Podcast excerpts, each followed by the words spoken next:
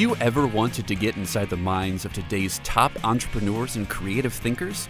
The Upside with Brad Keywell gives you intimate access to conversations with the world's smartest, most creative people. Here's a job that definitely didn't exist 100 years ago food design technologist. On this episode of The Upside, you'll meet Dr. Irwin Adam Eydelnant, known as the Willy Wonka of Toronto. As founder and principal of the Future Food Studio, he spins up out of this world experiences that have changed the way we interact with and experience food and drinks. And unless you've been hiding from Instagram, you've surely heard about one of his most famous projects, the Museum of Ice Cream NYC, where he served as founding partner. Dr. Irwin shares with Brad how to leverage exploration, throw out the rules, and turn your passion into your dream job. This is The Upside. It's really good to have you, Irwin. So, how do you introduce yourself when somebody says, Tell me what you're up to? I run a food design technology studio. Basically, everything we do revolves around food interaction, engagement, and experience. So, we're thinking about things from what you eat to the tools around that, all the way up to large scale spaces and places. Food design technology, how do you get to that? What type of education or experiences lead you to say, I don't want to be a chef or a technologist or a designer? I want to be a food design technologist. Legitimately this has been a combination of kind of my passions my interests and my skills. By training i have a phd in biomedical engineering. My background was in chemical engineering before i went into that. My research was really focused on building platforms for personalized medicine. So that was my background in technology. I've worked in food ever since i was 15 what was your first job in food? Actually, my very first job in food was serving ice cream at the age of 12 in the mall. I grew up on the prairies in Winnipeg. So I was serving ice cream soft serve in the mall at a place called NYPD. Nice. It does not exist anymore. Nice. Yeah. Uh, I think it's for like nuts, yogurt, pudding, dessert, or something like that. I don't remember what it was. Uh, that was my first food job. And then at 15, I started working at a restaurant in Winnipeg. And I just fell in love with making food. But then you also fell in love some point, or at least got focused on the medical profession. So how did that happen? So everything was in parallel, right? Like it's kind of one of those things where you know you have kind of what your hobbies are and then you also have kind of what your, your professional like interests are. And the, those things for me were very very separate always. You know i always actually thought i would go to medical school. And my parents are very hardcore classic immigrant parents uh, from the former soviet union. Basically like your choices in life were to well you could do anything you want to do as a career. You can be a doctor or a lawyer you know that that's kind of like the, the, the thing. So the path was I started in traditional pre med and I realized that these are the people I'm going to have my professional career with for the rest of my life. And I really didn't like the people. And so I looked at who the people were that I did like, and they were the chemical engineers. I had no clue what chemical engineering was, but I knew that I liked the people. And I remember the day I went into the advisor to ask him if I could switch into it. And he's like, Do you know what it is? I'm like, Nope, I don't care. and he told me, He's like, Well, basically, you're going to take chemicals from one side of the plant and other chemicals from the other side of the plant and mix them together. I'm like, Sounds great. Let's do it. Wow. But what that education really gave me was the ability to, one, like work my ass off. It was so hardcore in the program that we were put through. And I was at McGill University, which actually had a real strong focus on theoretical parts of engineering. So it really gives you a way of expanding your brain fast and it's like really like ripping your brain open and like forcing information inside. We didn't sleep we didn't eat we cried a lot we laughed a lot. For real? Yeah for four years. Uh, you know my last year i was coming home probably at three in the morning. I'd be in the design studio until three in the morning. I'd be back by six. So what are you designing all night? So we would do our full course load and then we had design projects that worked for clients. And we were building a factory in Algeria. That was my project. And yeah, you you just like what kind of factory? Uh, it was a salt manufacturing factory. So you're up all night working on the, a practical project for this actual company. Yeah, it's basically doing a feasibility study on it. So you have to design the whole thing from the ground up, and run all the economics on it and understand like sh- is this a go or no go? Wow. And then from there what was your thesis about? I did a master's before my phd at mcgill as well which was focused on looking at taking uh, large compounds from cranberries. And so this was kind of like bringing me back to food a little bit and look at embedding them within biomaterials and creating new biomaterials that were anti-infective. So hospital acquired infection is like the fourth leading cause of death in north america. And you know, part of that is just infections people are getting from catheters. And so I was like, hey, let's see if there's natural ways to make catheters live longer. So it's something that's already out there in the public, you know, knowledge space that, you know, urinary tract infections can be prevented by consuming cranberry juice. So for me, it was a lot about, you know, how do we figure out if that is true? But even if it's a partial truth, is there something in these cranberries that actually can be used to prevent biofilm formation or, or bacterial attachment to surfaces. And I think this is really what my skill set has always been. I can see systems really well. You know, I've been really good at understanding how things connect to one another in the world. in the world. And that's like ever since I was a kid. And I think it was a lot of reading. I like to spend a lot of time alone reading, exploring things, testing things, building things. And you know, it's kind of like these incubation periods that I need. And then I kind of get to flex out of them and get to share that with other people. And that kind of continues into what I do now professionally. And I moved to New York. I took a job actually at a branding agency and the entire economy collapsed. And so that job ended. And then I went back to, to Canada being like, okay, what am I going to do? And I got the scholarship from the Canadian government. It happened to be the biggest scholarship that the government gives, basically $100,000 to go back to school, To do whatever you want. whatever you want. What did you learn about life during your PhD experience? The most incredible piece of my PhD was actually the broader lessons around it. And you realize that everything is an opportunity, and opportunities are everywhere like even in the smallest room there's an opportunity and you know being in research that's a literal uh, analogy i would be in a tiny room by myself with a microscope and an experiment It's like there's a possibility there's something in this tiny room in this microscope that could change the whole world. there's potential. And so there's always potential, but you have to give yourself the agency and you have to be your own best advocate and you have to just go and explore. And I, for better or worse, designed my own path. So I did my first year in Toronto. Then I went and spent a year at Harvard. I went spent a year at uh, École Normale in Paris. And then I came back to finish my PhD. And so much about that was this realization that like you have to go and explore like you really need to go meet the people go do the things because you know it, it's a time in life where you're kind of absorbing and you're trying to figure out like how you fit in and through that came a lot of lessons and a lot of incredible people in my life too that showed me and shared with me a lot of ways to slow down I was always a very, very high energy person and maybe was like stumbling over my own feet in a lot of ways. A friend of mine gave me an Eckhart Tolle audio CD for my birthday. And I was like, this is ridiculous. That was my initial reaction. I had a lot of resistance. I'm like, this is ridiculous. But I'm sitting in the lab. I'm like, you know what? I'll put it on. And the one thing I remember from it that actually has stuck with me today was this this notion of considering yourself as this single point in time, space, the universe, whatever it is. And this point is defined by you, and it is you. And all these different things can happen around that point, but they don't actually change that point as it transverses space and time. And that actually became a really good structure to hold on to because you realize like you define your path, you define yourself, and you get to have these incredible experiences, but you choose what becomes part of you. I had a similar skepticism when I first was exposed to Eckhart Tolle, and I had a similar takeaway. It's very hard to debate this sense that the only thing that's real right now is right now.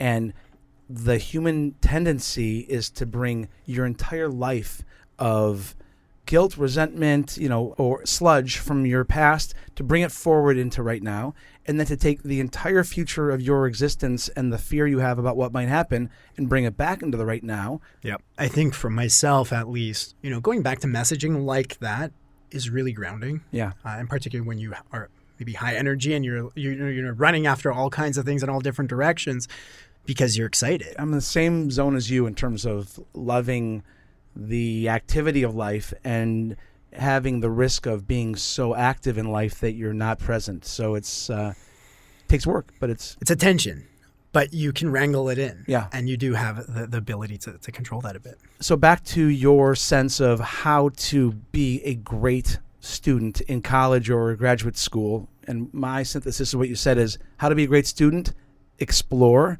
define for yourself, and figure out for yourself what that experience should be and what it looks like. Yep. Explore, explore, explore, explore, explore, explore. Do everything you can possibly do. I really do believe like the the more things you can accumulate experientially at that age, particularly, it quickly helps you evaluate what's possible in the world. From the words of an explorer who advises others to explore, for you, one of the formative life experiences was not exploratory, it was an accident. Yep. Tell us about that. A few years ago now, I had an experience in my life that completely changed me as a person and in a very cliche way. I was driving in upstate New York with one of my designers actually on the small two lane highway and out of the blue, this woman drove through a stop sign and T boned us, which at first, all the things that people talk about happening in an accident it was exactly what happened. It all slows down and like you kind of have time to think. And then we spin around and I realize now that we're in the opposite lane and there is a semi coming towards us. And in that split moment, I knew instantly that it was over. And it was amazing because it was actually quite calm, the feeling. I had a semi trailer driving at me at 100 kilometers an hour, 60 miles an hour. I was going 60 miles an hour. I thought it was done. And we hit head on. Our car flipped, flew around. We ended up landing on the driver's side, and I was driving. And I was awake the entire time this whole thing happened. And the sound, the, the feeling of that impact, I'm talking about it and I, I can feel it right now. It's in some ways incredible because it's forces that we don't ever experience, and both in terms of. Uh, without going too far there but like like spiritual but then also like the physical and like all these things happening at the same time where you kind of recognize your mortality like all these things happening in a very cliche way like i said in that time that I saw the semi trailer, my reaction was actually to curl up into a ball. And that came from a friend who had been in a really serious accident in, in, high school. I remember being told that that's like how she protected herself. And I don't know why that came back to me, but it came back to me. And when the car stopped and I put my legs down, my legs were outside of the car. Because of the way the semi had turned and the way I had turned, he had cut off the whole front of the car. Your legs would have been gone. It's unreal to think about it. You know, you have this feeling like, what the hell's going on? So, what happened to the passenger? I called his name and wasn't responding. And I saw a lot of stuff falling on the airbags and I saw a lot of blood coming down. And I think my mind went to the worst place possible in that moment. I thought something horrible had happened to him. And it's crazy because that was what actually impacted me the most the thought that I had hurt somebody in that way. Hmm even though you know it wasn't my fault or anything but i felt a lot of responsibility in that. So what happened? He got transported by ambulance to hospital. Oddly bumps and bruises. He was all scraped up and stuff. He was bleeding a bit but like he was discharged from hospital after a couple days. And you? I fractured my spine in two places.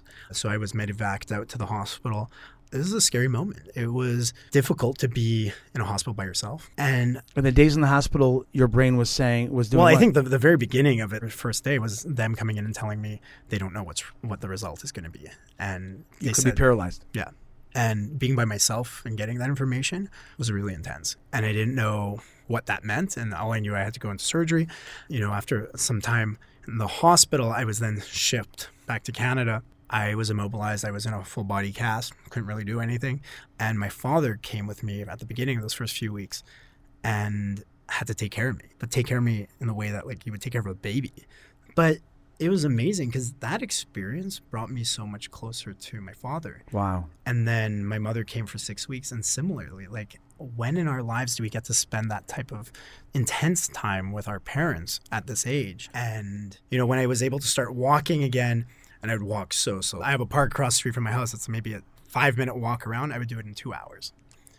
And my friends would schedule times to come and do this walk with me. That's and so so nice. having community was huge. Yeah. Having the support structures. So, how long until you knew that you could walk, that you could rehabilitate yourself?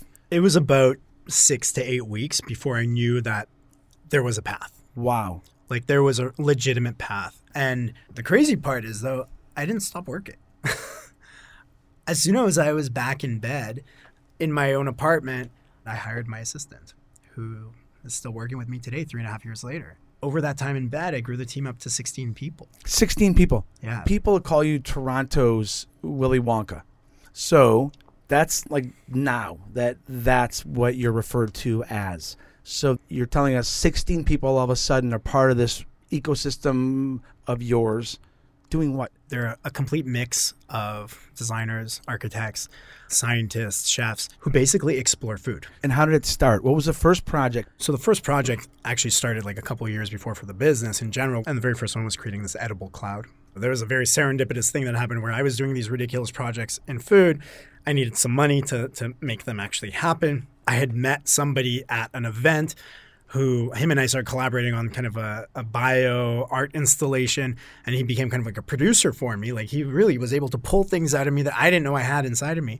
And then he saw the food stuff, and he happened to be consulting for PepsiCo at the time. He's like, "Would you ever do something for Pepsi?" I was like, So you're a food scientist. You have no commercial uh, projects like this. I This wasn't is- even a food scientist. I'm still a biomedical engineer You're a- doing crazy food stuff. And he says, do anything.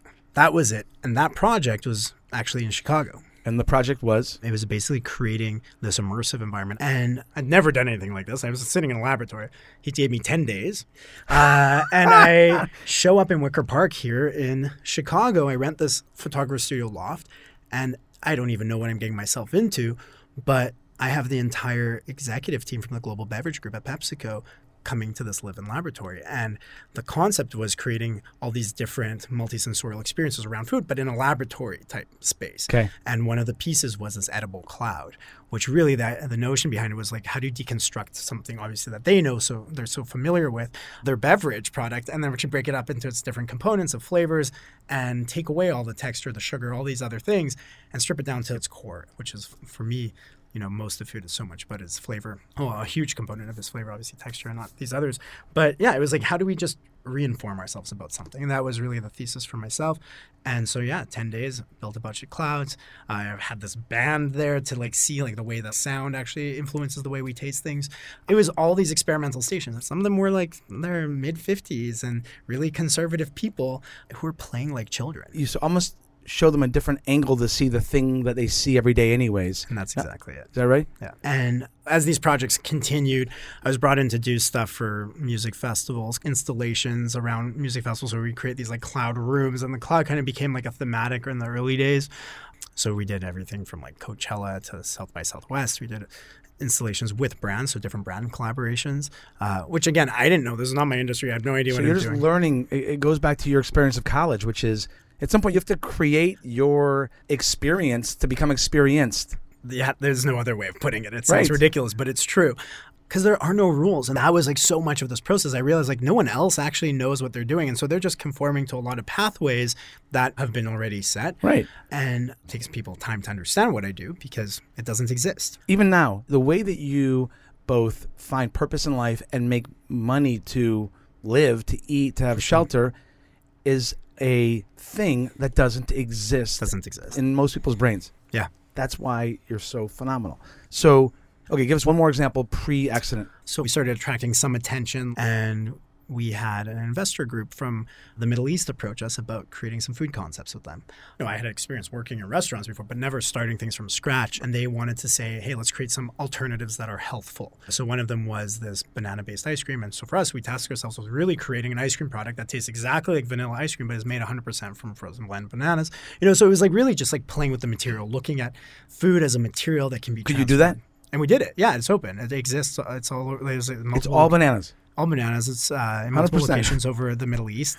And it tastes like ice cream. It tastes like ice cream. It's great. Yeah, people love it. It's delicious. Okay, so then post, so you had the accident. Take us through some of the projects that have come out of that period of your life. And I'm interested in how that pause button that you experienced has influenced the projects or the execution of projects post that moment. It took a lot of time to digest what happened in the accident. So I think my initial reaction was to go really, really fast and hard out of that accident. We right away did a couple big installations. The very first thing we did was this thing at World Maker Faire. You know, this is a thing in New York City that happens every 150,000 people. We opened this beverage laboratory called Bev Lab. Tell us, how do you describe the Bev Lab? Basically, it was a laboratory revolving around beverage. The idea was people would come in, create their own beverages, but then explore a different area that we think about uh, through experiments. So, like one area was on packaging. So, we'd create edible packaging with them. We'd use uh, organic materials like flower blossoms as packaging and like really show people how to do crazy stuff through that. We did something on cross modalities, looking at how the census. So, this is 2014, fall 2014. We were already using Google Cardboard. And so While you're is, drinking something or, or eating Exactly. something, you're looking at a, a, VR experience. Exactly. And remember, people had not seen this yet. And I'm like, Google Cardboard, that's awesome. Let's bring that to here. And people freaked out. They loved it. It was like looking at how that experience could influence the way you eat and drink. And then the other one was about just phases and like transforming whatever creations they made into different phases, whether frozen or whether they're clouds or whatnot. And so that was like, people love it. And when I learned through that, it's like, people love doing stuff. People love being given the agency to control what their environment is and the things that they consume. And, and they want to learn more about them. So before we get to the ice cream museum, Sure. um, pre ice cream museum, tell me one more. One more. a really big one for us was the launch of this thing called the Sensorium, which was a multi-sensorial immersive dining experience. Basically, we set up this giant dome in Toronto during Toronto International Film Festival, and we worked with a brand to do that. And we essentially curated this five-course meal around the senses. And so we had 360 projections happening that were commissioned by an incredible group based in Toronto as well. We had, you know, a composer create the entire track for it and had these incredible interactive food elements that were brought to life in front of you. And so one of my favorite pieces was this moment where, you know, the everything goes dark in the, the, the dome and a spotlight turns on on this drummer who starts playing a, a rhythm. So you sit in a place and you literally let things happen, not just in front of you with food, It's- but all around you. Immersive, 100% Okay, immersive. And then at one point, everything goes dark, and there's a spotlight. The guy starts playing drums. Then what happens?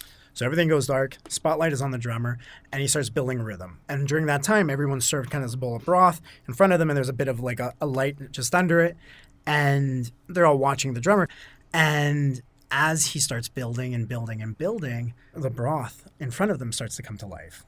And as he crescendos, the broth then starts turning into a fountain right in front of all the people at the table. So we're talking about hundred, hundreds of people, so we have 100 people. hundred people, here. and every person's bowl of broth is is now gyrating to the same. it turns into a fountain in front of them that's going exactly to the rhythm of what the the drummer is playing. and the punchline is you combine technology and design and food, and that's the perfect example because you created the technology that then allowed the food to come alive, that brought the design of the sensory design into to bear. And that's exactly and to create an experience. Like for everything we do, the fundamental value is creating food intent and food consciousness through delight. And for me, that's like really what drove me into food, uh, into the creating what I've, I've created and what I'm still creating on a daily basis. But it's really like how do we create or make these moments where people take pause and they allow themselves to think and consider what's going on in their lives or consider the things they're consuming. And it's not a judgment call. I'm not trying to tell people this is what you should do, this is what you shouldn't do, but at least give yourself the opportunity to choose. Here's what's interesting you're using food, you're using chemical engineering to explore the limits of food and how people interact with food. You're using both of those things to create moments of presence, of being right here, right now, which is what you had to face personally when you were in the accident. It's an incredible way of connecting the dots, but that's exactly it. It's really those moments. How do we have those moments where we encounter ourselves? We strip away the judgments that we normally have or the, the other information that's going on and we we we can pause. So, talk about your role in creating this thing called the Ice Cream Museum, and and maybe more importantly, what that means to you in your life story. The Museum of Ice Cream was an incredible project that we started up. I was brought in as a founding partner by two friends who kind of had the summer off. I was taking a break after doing this like ridiculous project in New York that kind of had consumed a year of my life. And one of my friends, Manish, sent me an email. He's like, "Oh, my girlfriend has this idea." And we want to see if it's like interesting. And so we got together for breakfast during this production and basically they presented me this idea of like you know we want to have this thing with a pool of sprinkles we're thinking about this museum of ice cream what do you think I'm That's like, all it was. That the only actual executional element was a pool of sprinkles. yeah and that was a dream maryellis really had this amazing creative dream to have a, a pool of sprinkles and that was the instigator of it So simply an idea about a pool of sprinkles, and the end of that story is this is now in multiple cities. yeah It is a hundred percent sold out from like 10 a.m. until 11 p.m. at night every day, totally sold out. And how do you describe the impact of what you guys created? it became a cultural phenomenon. I think it was exactly the right thing at the right time, in the right place. we hadn't anticipated that ourselves. Like I remember so clearly a week before our press release went out. We were having this conversation mid June. We were opening at the end of July. And so like things were moving real fast. And you found a space in a space was lined up already. This was in New York City. So something had to happen in the space. Something had to happen in the space and it was available hilarious. in 6 weeks. Okay, so you so in six weeks you figure out that you're going to do a museum of ice cream, or, or you figure out what's going to be in this. What's going to be in there um, and build it out. So no, there's no pool of ice cream. Nothing has to rent. existed. No, yeah, yeah. Everything from scratch happening really, really quickly. We don't even know if people are going to show up. We're standing outside it just down the street under the High Line thinking, how can we do this like illegal kind of activation to have like someone selling tickets or saying, oh, go over there, go buy some tickets. Nobody might show up. yeah, no one will show up. You know, we were very fortunate. The press release went out within five days. It had gone viral internationally in the news. And I believe it was within that first week that all the first 30,000 tickets were sold out. Thirty thousand. And how many tickets have you sold out in LA? Order of magnitude, hundreds of thousands of tickets. Yeah. Hundred percent sold out. Yeah. All from an idea Yeah. of three people at a at a coffee shop, starting with two things: the name or the concept. Let's do a museum of ice cream. Yeah. And let's have a pool with sprinkles. Absolutely. And what does that say to a person who has an idea?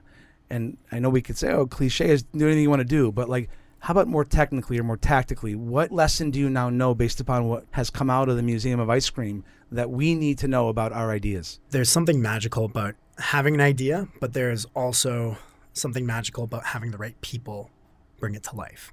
And I think we really do need to check ourselves a bit and find those people who can bring things to life around us and explore it and you know test it and flex and see how it can be brought online. Because again cliche but like they're a dime a dozen. Like it's so easy to have an idea. So the thing that's not a dime a dozen is, people who can execute and how do you tell whether you've encountered someone who can execute? you can see it in their eye. Like you can see it in their eye. People who are driven to execute are usually no BS and they're ready to go. Nothing is impossible. We're going to do this and we're going to do it now. And there's an urgency and there's the ability to see bigger picture about how we're going to figure it out rather than immediately going into all these kind of nitty gritty details on So it. even more tactically, it's less of let's have a meeting about it, and it's more let's do it. Let's proceed in the direction of doing to see what happens. So, and again, that fundamentally is a part of the, the studio philosophy as well. So, our studio, Future Food Studio, you know, I have some fundamental tenets, and one of them is proto fast, learn fast. I want to see the prototype as soon as you tell me the idea. Like now, Like, now, like there's me- no reason. And and put it together with sticks and tape. I don't care what it looks like. I need to understand the prototype. I need to see it in the world. I function through tangibles. I'm an engineer. I'm kind of practical that Yeah. way. And I need it in the world immediately. So in your studio, there's lots of material, there's lots of stuff to grab and tape, and So I think my assistant Vanessa, she describes it the best when she describes our storage facility. She's like, some would say you're a hoarder, but it's because you need to have all these things to inspire the way that you're going to build and create. But really get inspired, find things. Things don't necessarily make sense all the time, but you have to prototype and get it out the door because otherwise it's just an idea. there's so much there to that thought of life. Whether it's a student, the prototyping is go experience something. In business, it's like stop meeting about it, start showing me or doing or proving what it is, and then we can see whether it works or not. But show what it is first, and then I could keep going on. I mean, you're now core to the thing I observe every day. Too much thinking about what we should do, and not enough. Here's what it looks like if I did what I think I want to do. What do you think based upon how it looks, or how it feels, or what you react physically to the visual or or dimensional prototype of what it looks like? It's bizarre to me in the world of technology, or at least the creation of technology businesses, how that concept is held by some but not all. And the thought of let's think about how to do it is so counter to everything we now know about the pace of business and the pace of, of creation. So I digress. No, but that's the that's exactly it. And like for us, then that's how all the projects we do roll out. And the amazing thing is like having the ability to look at everything and just say, let's let's go, let's do it. And nothing is the way it's supposed to be necessarily. You got to question the way everything is. But there's no structure. There, nothing actually exists. I love that. Okay, we generally end the uh, my podcast with some lightning round, sort of random questions. This has been so fascinating, but I still want to do a couple. Um, what is your favorite food? Given that you're all over food, Blueberries, very basic, but I am addicted to blueberries. really? Yeah. I used to be. I used to have a couple blueberries almost every morning, and I still only because I know how oxidant rich they are. I think it's the best addiction to have because yeah, they have all these polyphenols and they're great for you, but they're also delicious. That's so funny. Um, what time of day is your most productive time of day? 5 a.m. to 8 a.m. Finish this formula for human beings: X plus Y equals a successful life. Creating in community. Who's the most brilliant person you've ever encountered? Th- This is a tough one. Yeah, I know. Okay. One of my PhD uh, supervisors, Dave Weitz at Harvard University, and why is he so brilliant? his ability to create space for people to create. So it's not what he knows; it's how he interacts. That's so brilliant. He creates environments for people to do their best. Wow. If you could collaborate professionally in, in, the, in your zone of genius with one person, who would it be? These days, Edward Burtynsky. And we'll end with this. If, if you had to pass on a quote saying just a piece of something with words that you know, what would that be? Simplicity. Phenomenal. Irwin, my observation of you in the world is that you are disregarding the limitations that society has placed on food, on experiences, on being human. You've disregarded the way things are and you're focused on what could be. So I want to thank you for being here. And I want to tell you that anyone who had the good fortune of listening to this is going to be exposed to a person who's making impact. And that's unbelievable how much more is to come. So thank you for taking the time to be here. Thanks so much for having me. What goes through people's minds when making life changing decisions? How does one know when to pursue an idea? Check out The Upside with Brad Keywell on iTunes and SoundCloud.